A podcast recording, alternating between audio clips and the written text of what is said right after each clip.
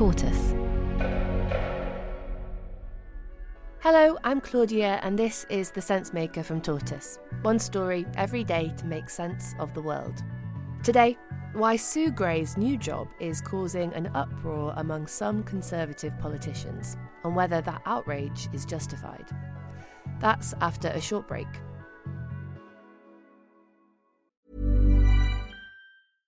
Hey, I'm Ryan Reynolds. At Mint Mobile, we like to do the opposite of what Big Wireless does. They charge you a lot, we charge you a little. So naturally, when they announced they'd be raising their prices due to inflation, we decided to deflate our prices due to not hating you.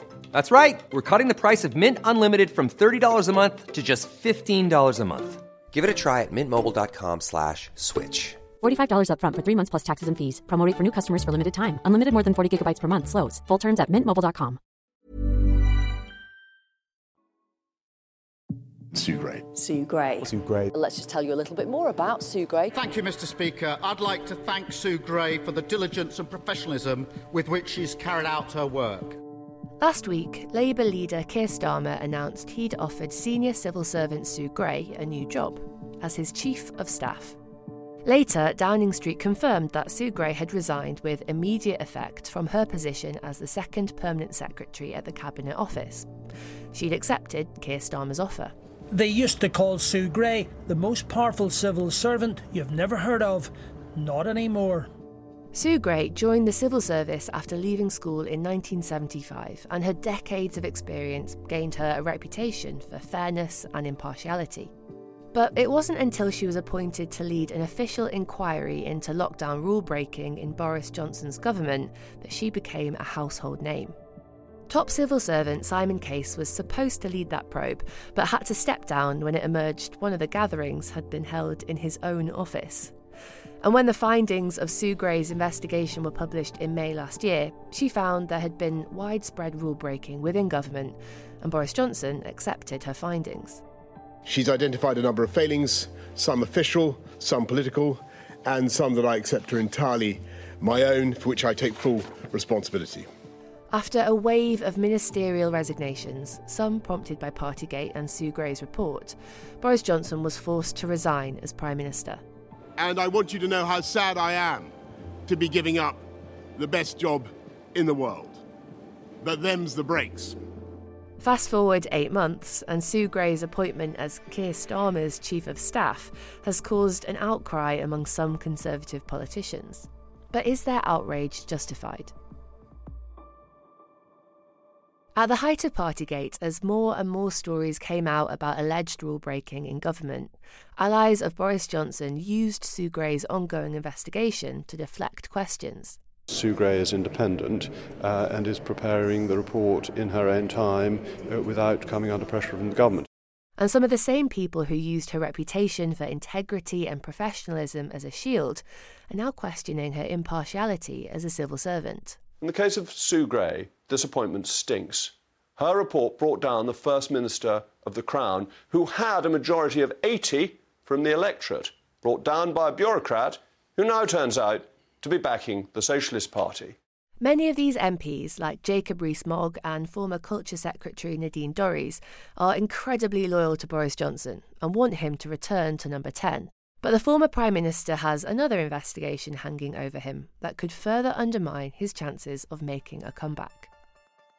A cross party group of MPs called the Privileges Committee is currently deciding whether Boris Johnson misled Parliament over Partygate, and an initial report published over the weekend said it's possible that he did. A committee of MPs investigating whether he has misled Parliament has found evidence strongly suggests COVID rule breaking would have been obvious to Mr Johnson when he was at the parties. That he failed to tell the House what he knew about them where the rules had been broken. He did not correct misleading statements to the House of Commons at the earliest opportunity and had personal knowledge of lockdown gatherings in number 10 Downing Street, which he could have told MPs. Boris Johnson attacked the committee and its report by claiming that it relies on evidence from Sue Gray's inquiry. But the former Prime Minister accepted her findings at the time, and the Privileges Committee investigation is based on more than just Sue Gray's report. It also relies on its own witness accounts and evidence supplied by the government. News that Sue Gray has been offered a job by the leader of the opposition allows Boris Johnson and his allies to muddy the water. But it's not evidence that her Partygate report was somehow designed to help the Labour Party. Hey, I'm Ryan Reynolds. At Mint Mobile, we like to do the opposite of what Big Wireless does. They charge you a lot, we charge you a little. So naturally, when they announced they'd be raising their prices due to inflation, we decided to deflate our prices due to not hating you. That's right. We're cutting the price of Mint Unlimited from $30 a month to just $15 a month. Give it a try at mintmobile.com slash switch. $45 upfront for three months plus taxes and fees. Promo rate for new customers for limited time. Unlimited more than 40 gigabytes per month. Slows. Full terms at mintmobile.com. Keir has made no secret over the last few months that as we head towards uh, the next general election, that he was looking to uh, strengthen his team with someone who could bring experience uh, from government and how government works in order that he and the rest of the shadow cabinet, indeed the Labour Party, could be better prepared for the eventuality of us winning that next election. Sue Gray's appointment is a clear signal that Keir Starmer is gearing up for the next general election. And with opinion polls giving Labour a significant lead over the Conservatives, he could well be the next Prime Minister. The Conservative Party will be worried that Sue Gray could use privileged information from her time at Downing Street to help him in that election. But senior civil servants like Sue Gray have to formally request permission to take up certain jobs outside government. The Advisory Committee on Business Appointments, ACOBA, will advise on how long Sue Gray has to wait before she can start her new job, and on any other conditions for her employment with the Labour leader.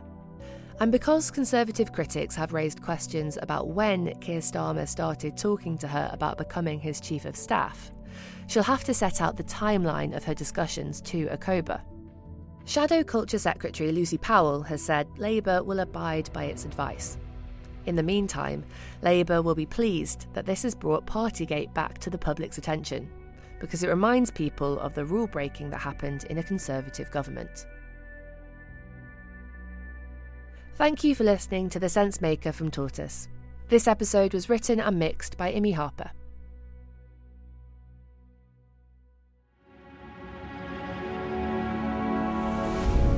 Tortoise.